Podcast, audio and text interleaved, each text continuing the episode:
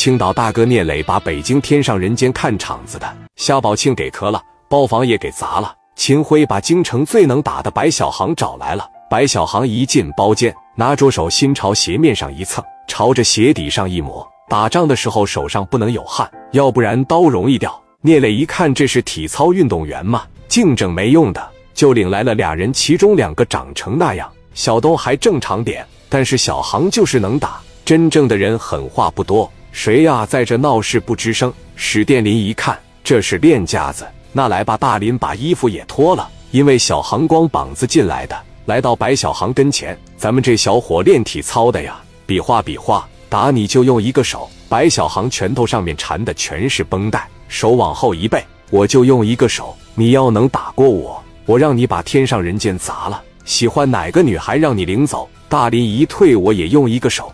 史殿林长得壮。往前面来，史殿林的大拳头就过来了。小航连躲都没躲，瞅准机会，小航拳头也出来了，俩大拳头嘎巴就一下子，白小航没动地方。史殿林往后退了半步，史殿林手有点麻，紧接着小航往前第二下又一拳，紧接着朝胳膊肘又啪一下，一拳对一拳，第二拳打腮帮子，第三下胳膊肘直接把史殿林撂这了，而且人家手始终是在后边。聂磊一瞅就别丢人了，这小子真练过，这不行，咱不能吃亏。川子和小东还没上呢，哥仨要是一上，再加上天上人间保安，今天晚上就得吃亏。秦辉上来了，秦辉说：“以后这个地方不欢迎你们来，今天晚上的费用该结的结了，抓紧时间滚蛋。我天上人间开业这么长时间，你是头一个敢砸我场子的，你真牛逼呀！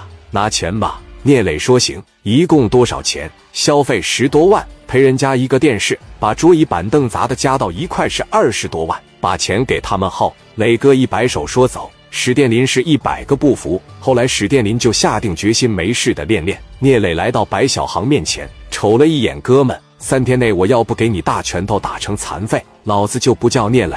你等着！聂磊扔下二十万块钱，扭头就走了，上了奥迪一百。”随便往前走了两公里路，六台奥迪一百停在路边上。聂磊准备打回勺，进来玩的时候身上都没拿枪，单挑白小航是虎干。刚才要是一拥而上，或者兜里边有家伙事，掏出来给你两下子，白小航也挺不住。聂磊找了个地方停下，我他妈咽不下这口气，我可真不是打不过他，我是太小瞧他了。刘毅说：“哥，后备箱里边有二十个五连子，拿出来，今天晚上给他天上人间平了。”你们什么意思？王群力往前面一上，我觉得得给他点颜色看看，太过分了。那小子怎么那么能逞能？他拳头再好也怕菜刀，能打得过子弹呢？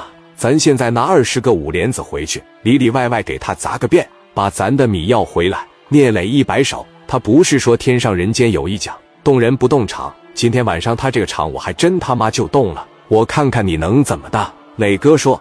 抄家伙走，十六七个人手里边拿着五连子，又杀回去了。